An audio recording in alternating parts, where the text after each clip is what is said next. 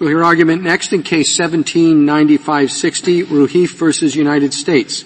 Ms. Cakmis? Thank you, Mr. Chief Justice, and may it please the Court. To knowingly violate 922G, one must know the crucial fact that transforms his otherwise innocent firearm possession into a 10-year felony. That fact is his status. Applying a knowledge requirement to that fact makes sense because ordinarily firearm possession is lawful and in fact in most cases constitutionally protected.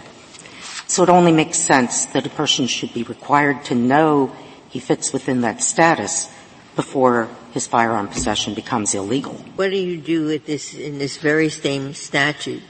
There are um, crimes where the legislature has said explicitly, um, well, let's take 922D says selling firearms to one that the defendant knows or has reasonable cause to believe uh, is a felon. So that makes there's a case where the status felon has to be known um, to the defendant, but in the what is it 922G we don't have that knowing requirement. So why should we insert it? It's not there. Because 924A2 states that a person must knowingly violate 922G. Knowingly modifies the verb violate and the direct object, 922G. Several of the provisions that are listed in 924A2 do have other types of knowledge requirements, but the knowingly still forms the default or the baseline knowledge if there is not an otherwise inserted knowledge. Additionally, this court's precedent, and that makes sense in light of this court's precedent, which qu- attaches a mens rea to every element that criminalizes otherwise innocent conduct. In fact, this court does so even when knowingly is not in the statute. The court reads it in. Here, Congress wasn't silent. It put knowingly in the statute for a purpose. Ms. Cakmis, do, do, you agree that there is no mens rea uh, element attached to the jurisdictional element? Yes, Your Honor. And so what is the difference between the two?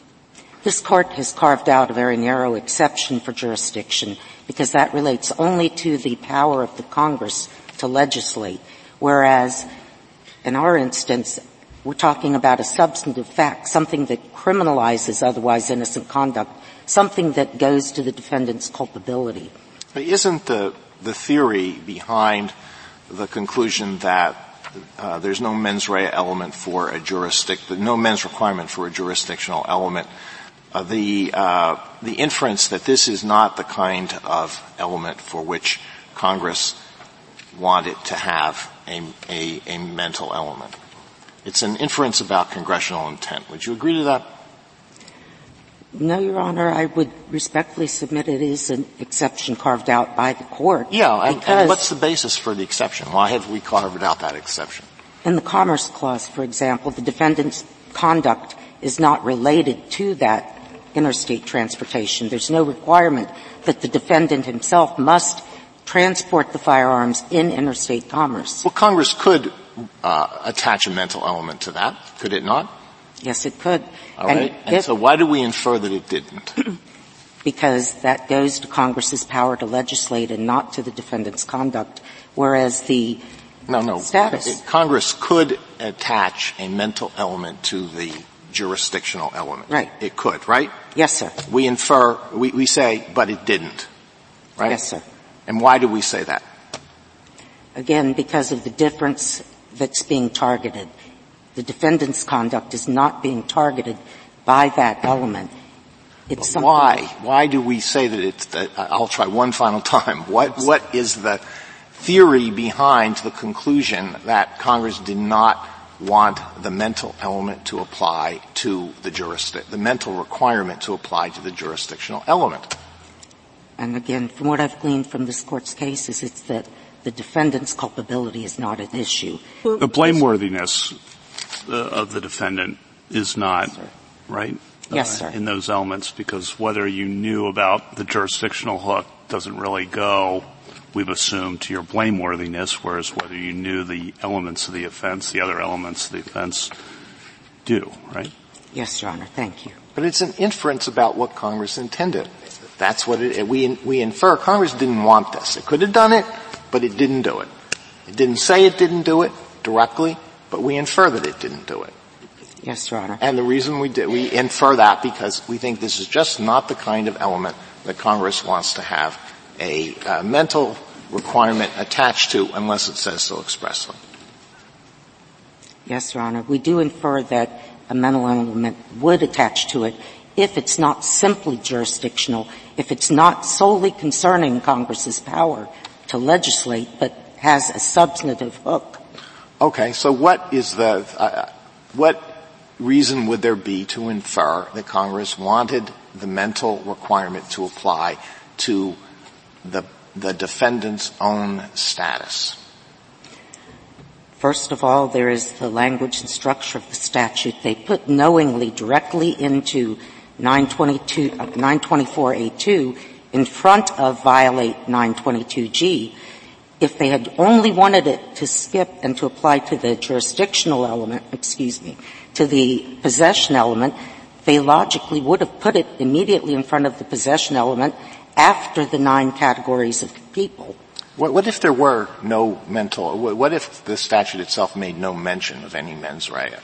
Even when the statute is silent, this court has inferred a mens rea for each substantive element, each element that relates to blameworthiness and to the, it criminalizes otherwise innocent conduct. So then your argument really doesn't depend on the text of the statute. Correct, Your Honor. This text supports us, but also this court's inferences applying a mens rea to each substantive element supports us. Also, the purpose of FOPA in inserting knowingly in the first place in order to ensure gun owners are not caught up in a broad net for honest or innocent mistakes. I thought your argument did depend on the text of the statute, but you were saying in the alternative, even if there were no mens rea element, our cases require us to uh, still require mens rea. Our argument is supported by the statute's text and structure, and we would respectfully submit the text and structure are plain, and so we don't need to go to the presumptions or legislative history. But in the event the court feels it's not plain, the next step is to look at the presumptions. And this court's presumptions, even if knowingly is not there, is part, this court presumes knowingly is read. Would this be a question about the consequences of, of, of your position? And the constitutional answer the, to the constitutional question shouldn't turn on it, but it's a practical matter. Um, I think I'm right that most of these possession cases are felon in possession cases. Yes, Your Honor. And if that's right, and you prevail, then how many um, people who have been convicted under felon in possession charges could now say, well, the Supreme Court has said what has happened um, to me. I can't be convicted of a crime I was convicted of, so I want, I want to get out. I want habeas. If we say that the, read the requirement to go to the status as well as the conduct, the possession, then wouldn't people who have been convicted uh, have a habeas avenue to pursue? There would be a habeas avenue to pursue, Your Honor. However, habeas is not nearly as simple to navigate as a criminal proceeding. And once you reach the land of habeas, you have cause and prejudice that have to be shown for procedural default. It's even harsher than harmless error when you get into the habeas world. And so the number of people who might want to ask for relief might be more, but there is only a small but significant number of people out there who actually had a genuine dispute about well, their knowledge of their status. Well, I suppose it would get to whether or not a jury was instructed on the element of the offense that, that had to be um, that it had to be knowing. So it may be broader than than that. And in my experience, felon in possession is it's almost always what people are charged with in, the, in at this level because it's the easiest thing to prove. You can prove whether they're a felon or not, and you can prove whether they had a gun. You don't have to get into all the messy stuff about what they were uh, up to. So I would think it'd be a very, very substantial number of convictions. But in the, there's the practical and the legal answer. Practical answer, in all honesty, is that not that many people are going to be able to overcome all the huge procedural hurdles that are placed in front of habeas relief. And unless they had a genuine issue of fact or a genuine issue regarding their knowledge of their status, the chances of prevailing in habeas are slim to nil.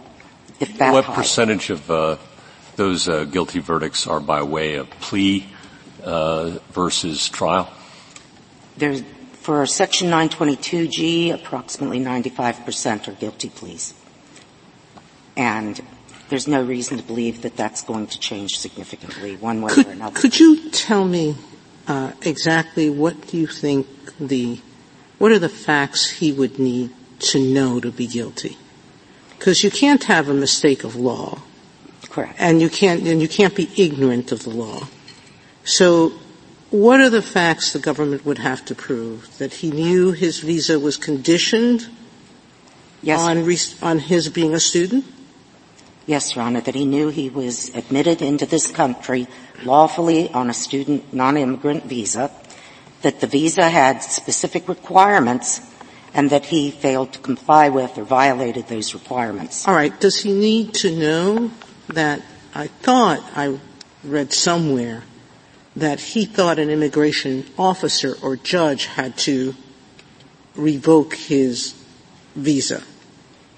Um, did I read that wrong? Did I? And in the trial court, that was another defense that was posited that he wasn't lawfully and illegally in the country until an immigration judge had adjudged him to be so. But that's not the issue now before the court.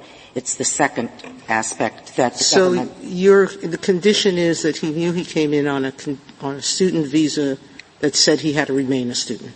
Yes, ma'am. And if they show that he was told that at the time of admission and he stopped being a student, that's enough? Yes, Your Honor. So how do we not go to harmless error here? I mean, at some I'm point sorry. he knows he stopped going to school. I, I apologize. I didn't. How, how don't we have harmless error here? At some point he knows he stopped going to school. We only have. He knows that he came in on a student visa because that's the only kind of visa he had. So what's his, why isn't this harmless error? Even if we reach this issue in your favor. In our situation, we only have one side of the story because before trial, the government moved in limine to keep out the defense, and the court agreed with the government on the jury instruction that the jury was specifically instructed the government does not have to prove Mr. Rehaif knew That doesn't status. answer my question. What could be otherwise be his defense? that he was unaware that he had been academically dismissed and was now out of school. That he didn't know he had been dis- I mean, I mean every student knows whether he goes to school or not. There is an opportunity for reasonable mistake here, Your Honor, just like with the other even, categories. Even though he was, he was out on a, a firing range, then he should have been at school if he hadn't been dismissed. He also had a hunting license, for example, that the defense wanted to introduce into evidence. And that He was taking a course on firearms. It could have been. But I mean, does the evidence suggest that um, there was a lot of confusion about his status as a student? The government's evidence is all that we have because the defense didn't introduce it.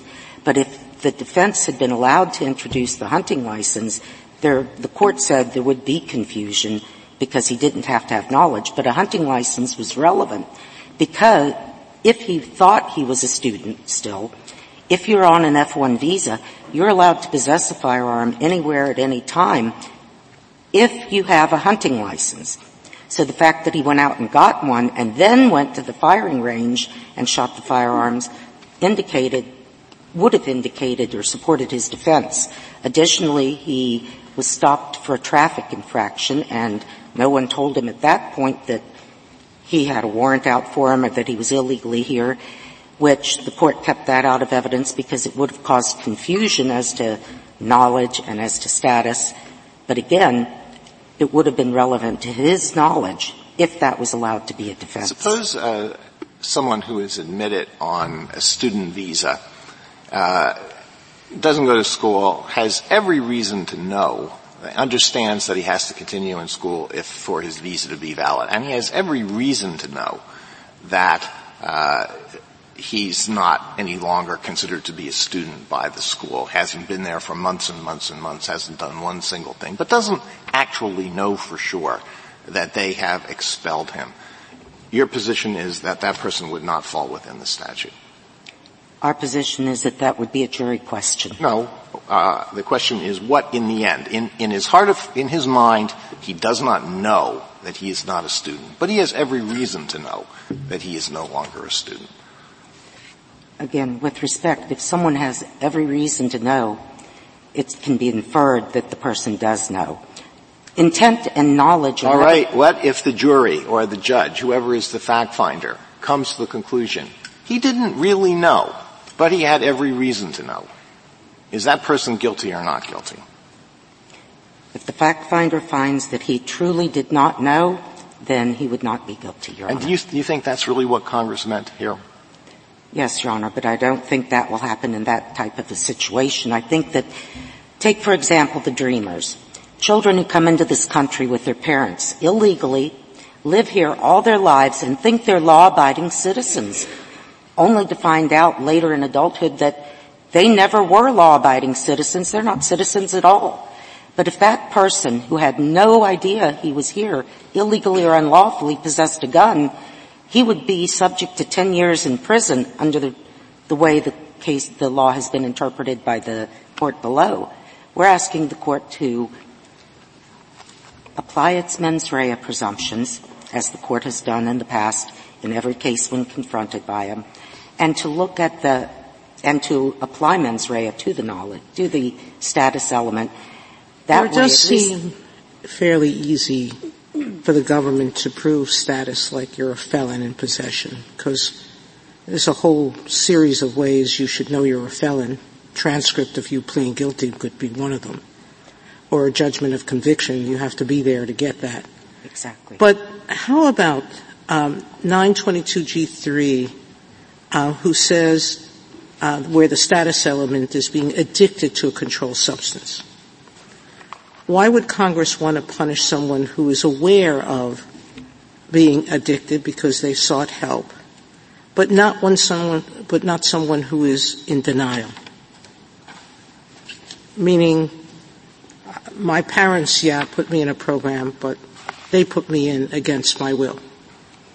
And if the person knew the facts underlying the legal definition of addicted, they knew that they were dependent on those drugs. They knew that when they weren't taking them, they started having withdrawals or whatever the legal definition, the facts under. But how would the government be able to prove that? Meaning? In the bulk of the cases, practically speaking, it's going to be proved by the same evidence that the government uses to show the person was addicted. And in, as in all the other statutes that require knowledge, the jury will have to infer knowledge through reasonable inferences or find that those reasonable inferences don't support the knowledge. And what about um, subparagraph 8, which applies to a very uh, to, to, a set of individuals who are defined in a very complicated way. So there has to be a restraining order uh, that includes a finding that the person represents a credible threat to the physical safety of an intimate partner or child, and then the order, by its terms, must explicitly prohibit the use, attempted use, or threatened use of physical force against such intimate partner or child that would reasonably be expected to cause bodily injury. So it has to be proven that the defendant knew all of those things?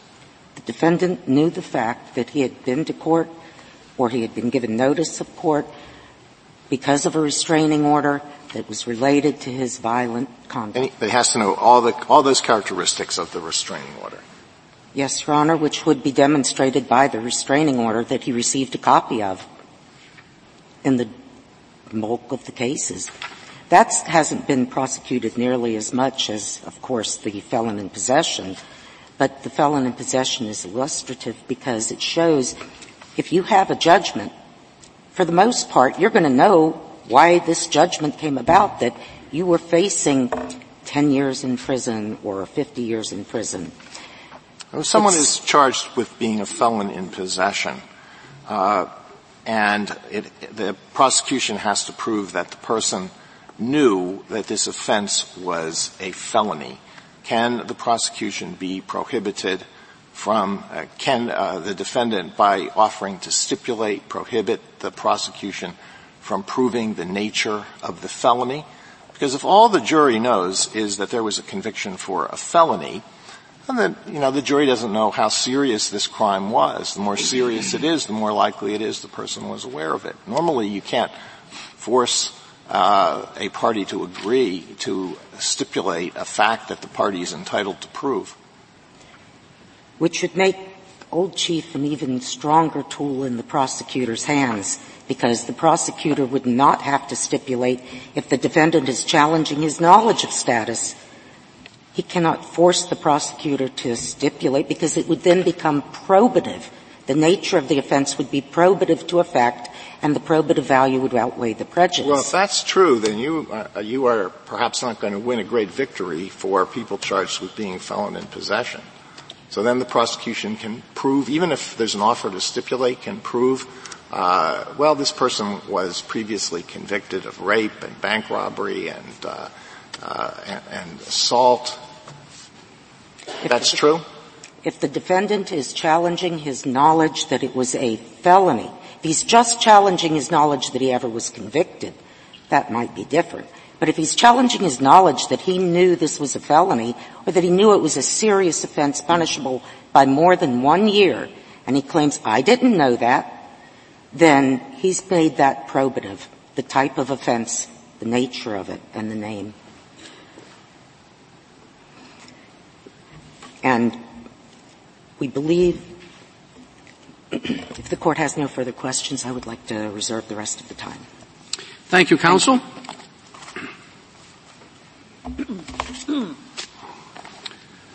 Mr. Kedem. Mr. Chief Justice, and may it please the court. The Firearm Owners Protection Act does not take the unusual step of requiring proof that the defendant had subjective awareness of his own legal status nor does it create a safe harbor for aliens or felons who remain ignorant, even recklessly ignorant of their own circumstances. Instead, FOPA reflects the long-standing nationwide consensus that a defendant knowingly violates the statute if he, despite his prohibited status, knowingly possesses a gun.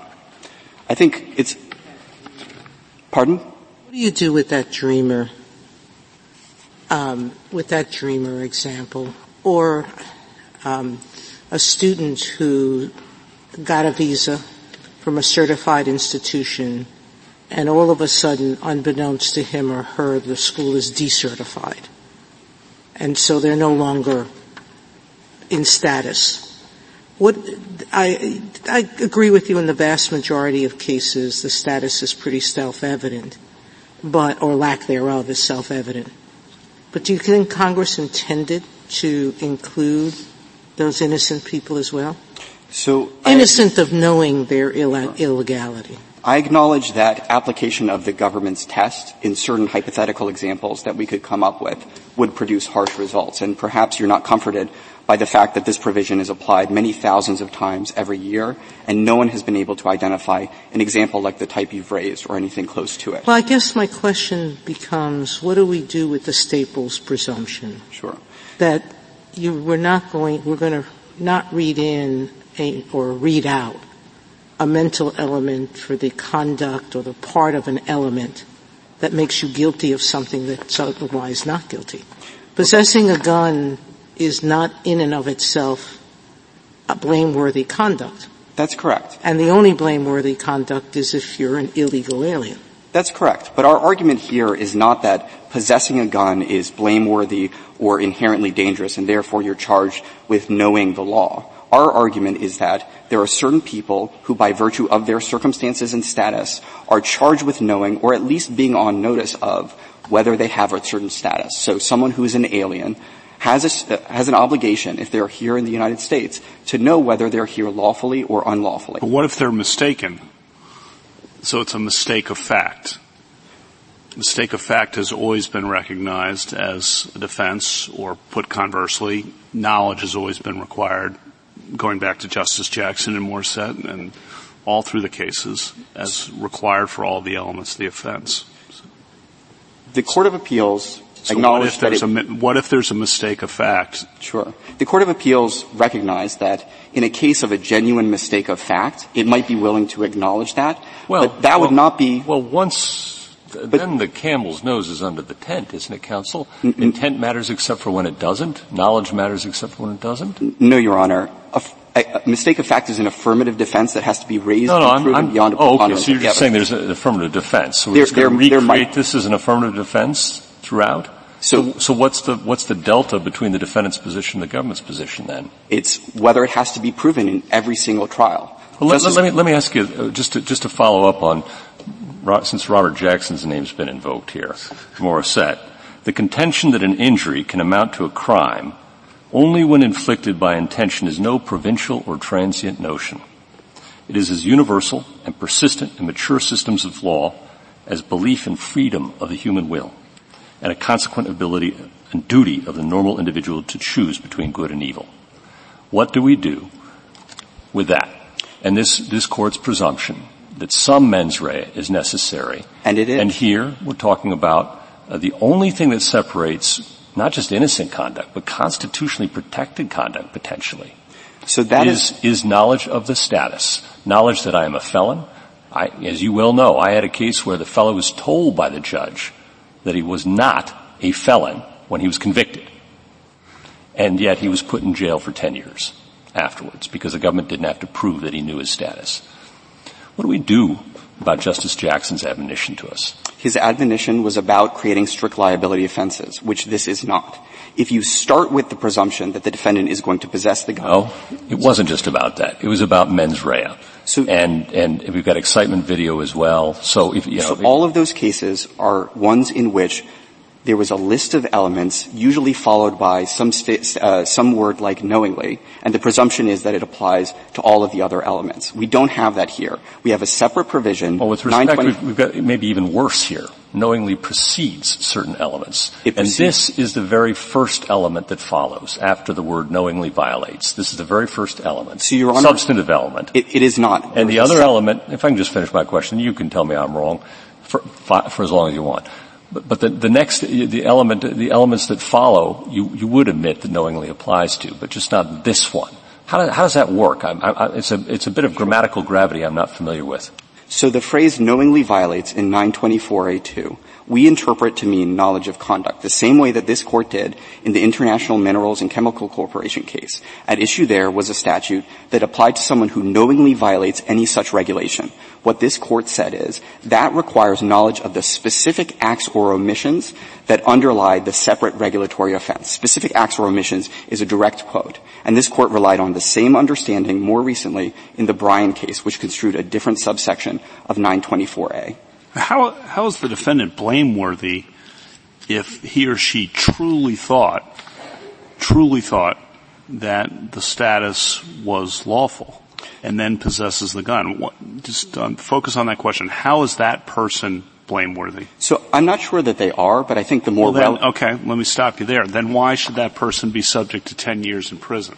Because the more relevant question is whether the Congress that enacted FOPA in 1986 had any reason, given its 50-year history with the federal firearm laws, to think that cases of that type would be a problem. Congress normally suppose, legislates. Suppose, and I think you're right in the sense that 99% of the time or 90% of the time this is going to be so easy to prove, but there are going to be those cases, the delta of cases where the defendant truly was mistaken about his or her status. And you just said is not blameworthy in that circumstance. I think I have that right.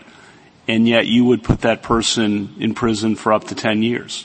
In the vast majority of those cases, first of all, almost all of these cases. Well, what was wrong about my summary of your sure. position? In, in the vast majority of cases, the type of mistake that the defendant will have made will be a mistake of law. They will have misunderstood. Possibly, I'm sorry to interrupt, possibly true, and in those cases, you won't have a problem. But there are going to be some that are mistake of fact, and yet, and you've said the person's not blameworthy. So it is notoriously difficult to figure out what is a mistake of law versus fact. And let me give you an example.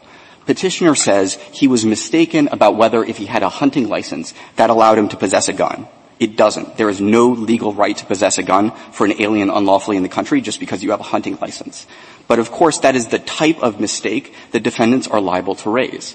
And given that 10,000 out of the 11,000 prosecutions last year for 922G for, were for being for a felon in possession, you are going to risk fundamentally changing really? the entire. So 95% are. I'm, I'm, sorry. Please go ahead. Uh, why is everybody assuming there has to be a mistake of fact? I mean, law sometimes can be a fact. I mean, uh, a person overstays his visa. Right. So he doesn't know he's overstated. He isn't quite sure what the law is. There's a law that says it is a, it is a serious crime, 20 years in prison, to stay in a federal building illegally after there's a rule which says you have to leave. Nobody knows about it. Uh, in fact, I just made it up, so I doubt it. but, but, but look, there could be many situations where you just don't expect that person to, to, to know not necessarily the law that forbids the thing, but where the thing itself is composed in part of a law, many cases where they don't know what it is.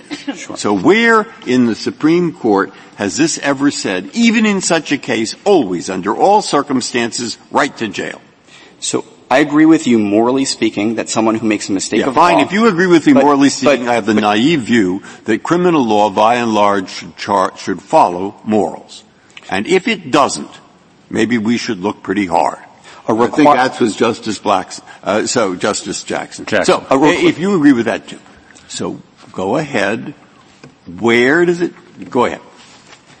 A knowledge that you have to be violating the law is a willfulness requirement. Congress made explicit that it was distinguishing between types of offenses for which willfulness was required, the relatively minor offenses, things like record-keeping violations, and it was leaving in place the normal knowledge that isn't, requirement. You've missed the question. I agree with you that it is a willfulness requirement where we are looking at the statute that makes the thing unlawful. All right? So don't look at that. I agree with that.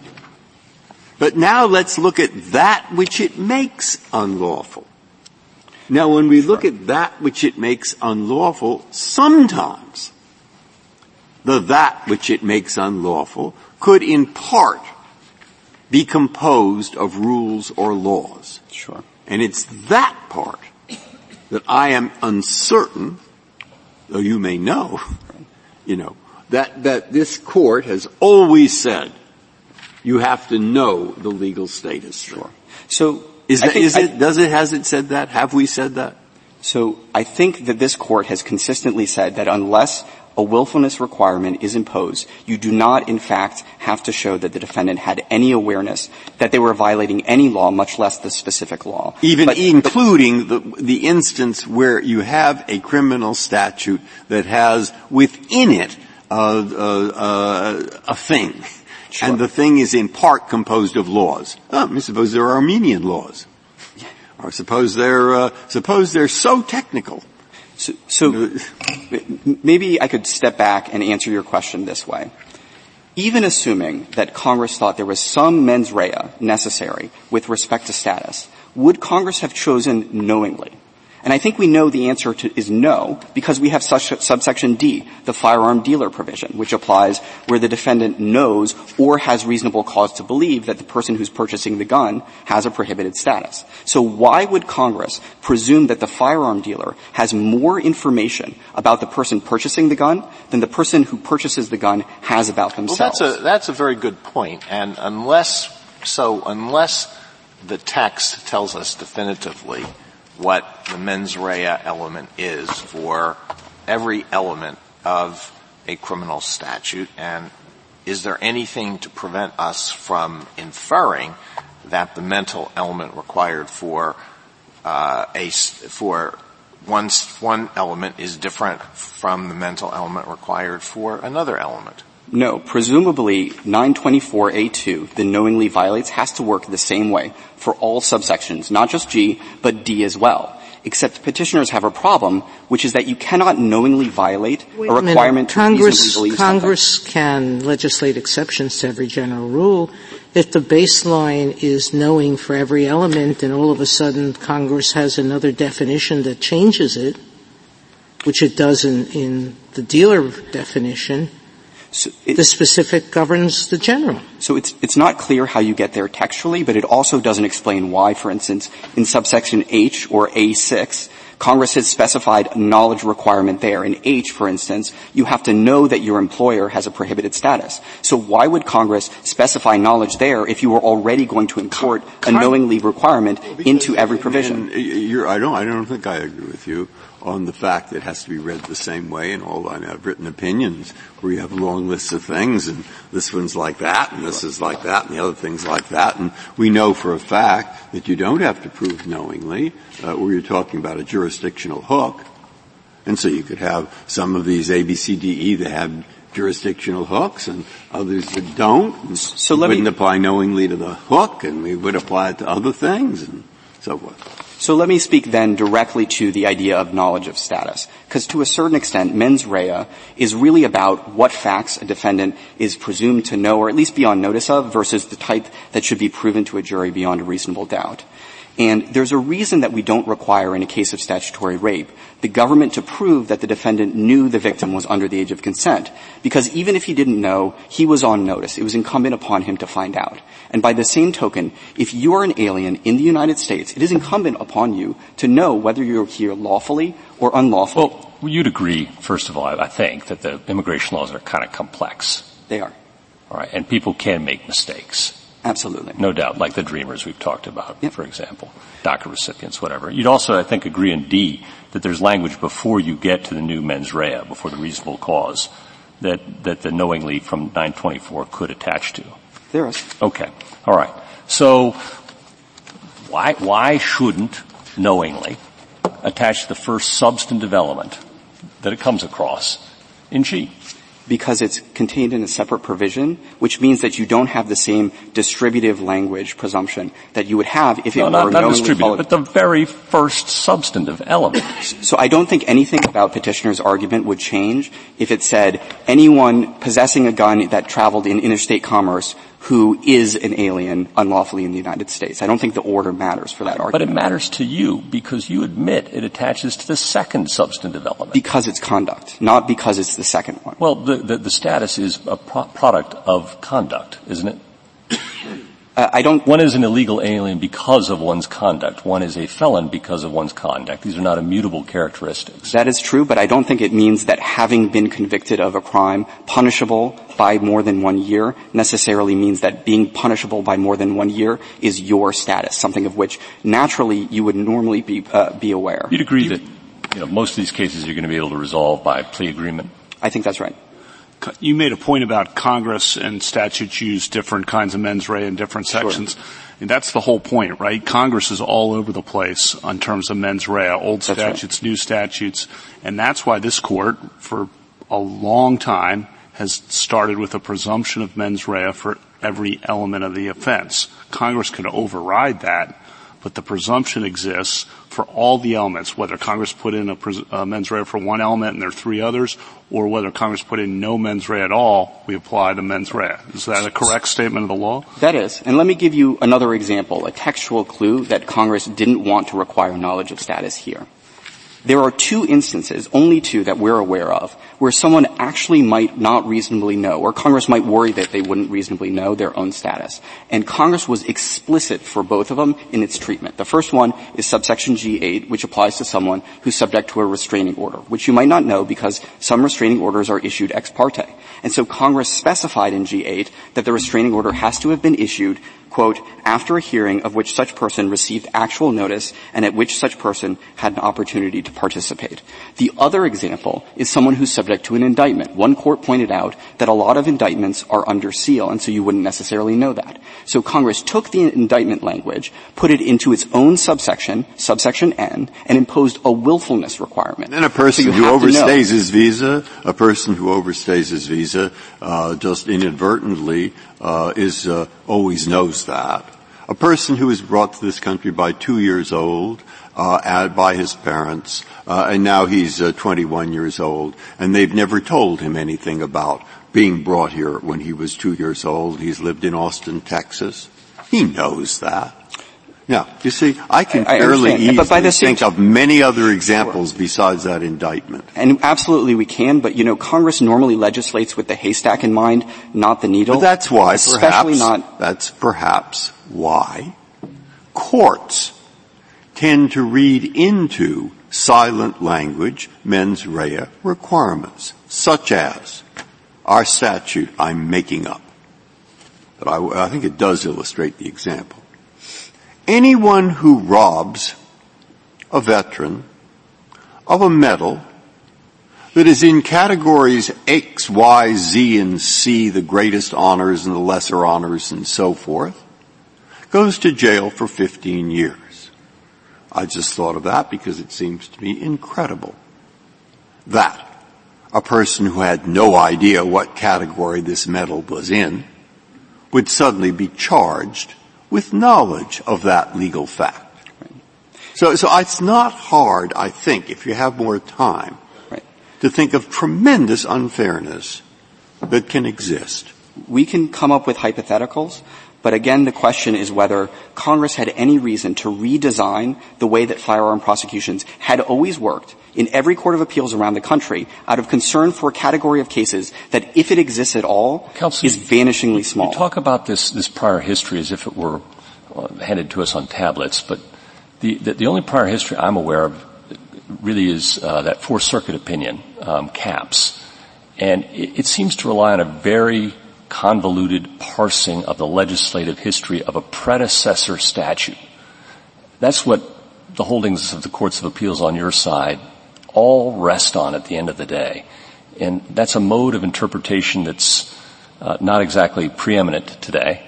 That's right. Um, and uh, even for those of us who do attend carefully to legislative history, it's the legislative history of a prior statute that's been superseded. And I don't know many of us who think that is enough to overcome clear language of a present statute. Well, so what do we do about that? we have made a textual argument that does not rely on the arguments that appear in those Fourth Circuit or Fair enough, but you just told us that we should be careful about undoing the careful work of the courts of appeals for the last 50 years, but if it all hinges on a terrible mistake, that argument seems to me, may have other arguments, but that one doesn't seem to be a very good one. I'm sorry, I was making a different point. I'm sorry if I was unclear about it. My point was, in 1986, there had been a national consensus. Every court of appeals to consider the issue had held that there was no knowledge of status required. Presumably, if Congress wanted to revolutionize the way that the, one of the most frequently prosecuted federal crimes worked, it would have been a whole lot clearer. As it was, Congress did something in FOPA that every court of appeals interpreted as leaving in place the underlying rule. If we could turn briefly to the practical consequences of this decision. Mr. Kedem, before you do that, sorry. Uh, do you think that there's a difference between a jurisdictional element and a status element like this one? I think it's not a difference in kind. I think it goes to the point that Justice Alito was making, namely that there are some things that we presume people either are aware of or on notice of, or it's just not the type of thing that Congress would want to have to prove to a jury.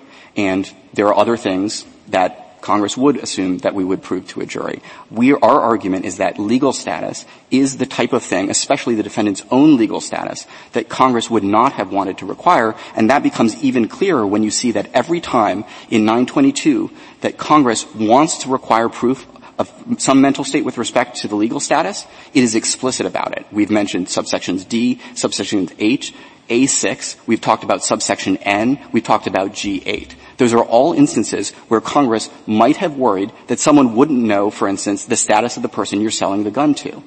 And that's why Congress included an explicit mental state. It did not include the same in subsection G. The, infer- uh, the, the rule about so-called jurisdictional elements seems to me must rest on an inference about congressional intent. Uh, and the argument against um, reaching a similar inference with respect to uh, a defendant's status is that in a case like this one, uh, the, the conduct in question would often not be criminal were it not for the person's status. I think it's an overstatement to say that it's, it's always lawful activity. It depends on the jurisdiction. But in any event, so can that, can it be distinguished on that ground? Or would we run into problems in the situation where the conduct in question uh, is uh, subject to prosecution under state law or, and federal law, but what the jurisdictional element does is to make it much more serious, to impose a much more serious penalty. So I'm, I'm not sure it can be distinguished on those grounds. I'm glad that you brought up state law because we've been talking about federal law here, but nearly every state has its own possession law, and as far as we're aware, not a single one of them requires proof that the defendant had any mental state with respect to their status which I think is relevant in two ways. First of all, it shows that this is unlikely, it is unlikely that states would have structured all of their laws this way if it invited abuse or routinely ensnared the innocent. But I think it also goes to what is the general expectation of what someone is on notice of. And I think it shows that if all states are making the same assumption that a defendant is on notice of his own status, it's not unreasonable to think that Congress was resting on the same assumption. Going now to the practical problem. Justice Gorsuch, you are 100% correct that in the vast majority of cases, people plead guilty. On the other hand, we're talking about about 10,000 felon in possession offenses. And what happens is, although it will be extraordinarily rare that a def- defendant in fact will not know that he is uh, of his own status, it is something that will have to be proven at every trial. Which means that the focus well, of the trial... Pra- practi- practically that won't be so because the last thing in the, in the world that the defendant will want is for the jury to know that he committed some heinous crime. So that will often be the case. It won't always be the case. It's the easiest thing in the world for a defendant to say, I just didn't know, or even if I did know at one point that my crime was punishable by more than one year, I forgot. Imagine a defendant who received a 10-month sentence. The juries don't the, believe that. Sometimes I mean, they do, sometimes they mean, don't. It, well, I mean, if you got a ridiculous defense, uh, it's not going to work. It's not ridiculous for a defendant who, let's say, five years after his prior offense, for which he received a 10-month sentence, to say, at the time of my later gun possession, it's just not something that I remembered because I only got 10 months, so I wasn't thinking about the potential. All right, so, so we, are dealing with two classes of cases then, if I understand your argument. One is uh, it's going to be easy to prove in the mine run of cases. It's not going to be a big deal. But there is a small but significant number of cases where, gee, it's really going to be a colorable question and therefore a burden on the government. Our point, seems to me a double-edged sword, isn't it? So our argument is not that it's a burden on the government. Sometimes it will be, but usually it won't, and in any event, we're not asking for your sympathy. Our point is that you risk shifting the focus of all felon in possession trials out of, out of uh, concern for a category of cases that, if they exist, is extraordinarily small. That does seem like you're asking for our sympathy, uh, with all respect. Um, you are referring to burden too. I mean, yeah. That's your argument. Uh, you said you want to it, turn to the practical consequences, the burden on the government. It, and then we not, dismissed most of them as not burdensome at all, and now we're left with these. So again, the problem is not the burden on the government. Imagine you are a juror at a felon in What is the practical consequence argument then if it isn't the burden on the government? It's that it will be deeply confusing to the jury. So imagine you are a juror. so you're worried about considering a person who didn't know he was brought here at the age of two Okay? I, and that's the case I'm imagining. Because I imagine our criminal justice system is aimed at proving the guilt or innocence of each individual. And it doesn't help to say there are a lot of other people who are guilty. This one didn't know he under, overstayed his visa. Now, what fairness? So, what purpose is it served to send that person to prison for 10 years. Respectfully, Justice Breyer, if you reinterpret the mens rea for every 922G offense out of concern for that hypothetical category of people, that is worse than letting the tail wag the dog. That's letting the tail wag the dog where the dog is massive and the tail is tiny and largely hypothetical. And the dog is that we're concerned about juries not being able to understand?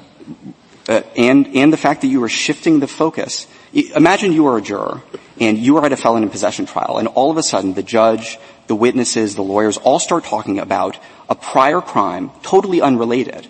And under the best of circumstances, that sort of trial within a trial can be deeply confusing. Deeply confusing for a jury. And we just shouldn't trust juries, even though it's enshrined in the Constitution to, that every person is entitled to have their guilt or innocence. Uh, we, we need to worry, we, we, need paternalistically to worry about juries. No, Your Honor. But if you are convinced that that is what Congress had in mind when it enacted FOPA in 1986, then yes, that is the result that you would reach. How many people are now serving time in federal prison under the felon in possession statute? Well, given that it's about eight, nine, ten thousand a year, it's going to be a very high number. If I could because so my time Mor- is. Morissette itself, uh, the, the charge was converting government property. And the defendant's argument was, I didn't think it was government property because right. I thought it was abandoned. Right. Notice, the government there argued, who cares? Doesn't matter if you thought it was abandoned. Right. And Justice Jackson saw the problem. Right. Because that and is, why is that different from this case? There, the abandoned property here, you uh, didn't know your status because here we're talking not just about a legal status, but the defendant's own legal status, something of which he presumably is aware or at least is charged with being aware. What a defendant can't do is say, I don't remember when my visa was going to expire, and you know what, I'm not going to bother to figure out. Because as long as I remain ignorant, even recklessly ignorant about my own status, that means that I can't face liability. If I could just tie together the various strands of our textual argument. It is first that you are separating out knowingly violates from the regulatory prohibition, which this court has read to mean that it's an, a reference to the specific acts or omissions that violate the prohibition. Two, the fact that you're dealing with the defendant's own legal status. Three, the fact that knowingly violates, if you import the knowing requirement, produces all sorts of doubled mental states or incompatible mental states under subsections D, H, and A6. Four, the fact that Congress was always explicit in 922 when it wanted to require a particular mental state with respect to background circumstances. And five, in the two instances where Congress thought that maybe someone reasonably wouldn't be on notice of their status, it made specific provision of those. All of that combined with the 50 year history that Congress had at its fingertips when it enacted FOPA in 1986. Moreover, the fact that if Congress had a problem with the way every court of appeals in the country has interpreted FOPA, presumably it would have done something about that in the last 30 years. And yet, even though 922 and 924 have been modified more than a dozen times, Congress has not done so. If there are no further questions. I would like to know your, your view of, let's just say, um, we, we would reverse um, the, the collateral review issue that I asked about. Sure. So the government's view is that under Bousley, the defendant would have to show on collateral review that he was actually innocent, meaning he actually did not know about his status. But of course, any defendant could raise that argument and would have every incentive to try and raise that argument. Thank you, counsel. Uh, six minutes, Ms. Cakmis. Thank you, Your Honor. First, I'd just like to point out, I think that 10,000 a year prosecutions the, under the statute is somewhat overstated in that the Sentencing Commission has indicated in the past 15 years there's only been 65,000. But regardless, the bulk of them are under the felon in possession. And we acknowledge that the bulk of the time there's not going to be a problem. But that small but significant number of cases there is a problem in where there is honest misadvice by a judge and the defendant believes the judge. Is he supposed to inquire further and say, Judge, you're wrong? We would respectfully submit that's not practical or fair. In essence, the government says it's not adding or complaining of its burden, but rather is concerned about the added burden on the jury and the jury confusion, but virtually every statute has knowledge and the jury sorts it out. That's what they do. The government is, in effect, asking this court to create a whole new rule, a rule that relieves it of its burden to prove the only critical fact that makes firearm possession in this country illegal, and that fact is status. Our reading, applying it to the status, is consistent with the plain language of the statutes, with this court's canons of statutory construction, and with the purpose of FOPA in inserting knowledge in the first place. Congress did something different. Prior to FOPA, knowledge was not in the statute. It's there now. The fact that other Congresses afterwards have not changed it adds very little weight and is a very weak canon this court has described. And for all those reasons, we'd ask the court to reverse. Thank, Thank you, counsel. The case is submitted.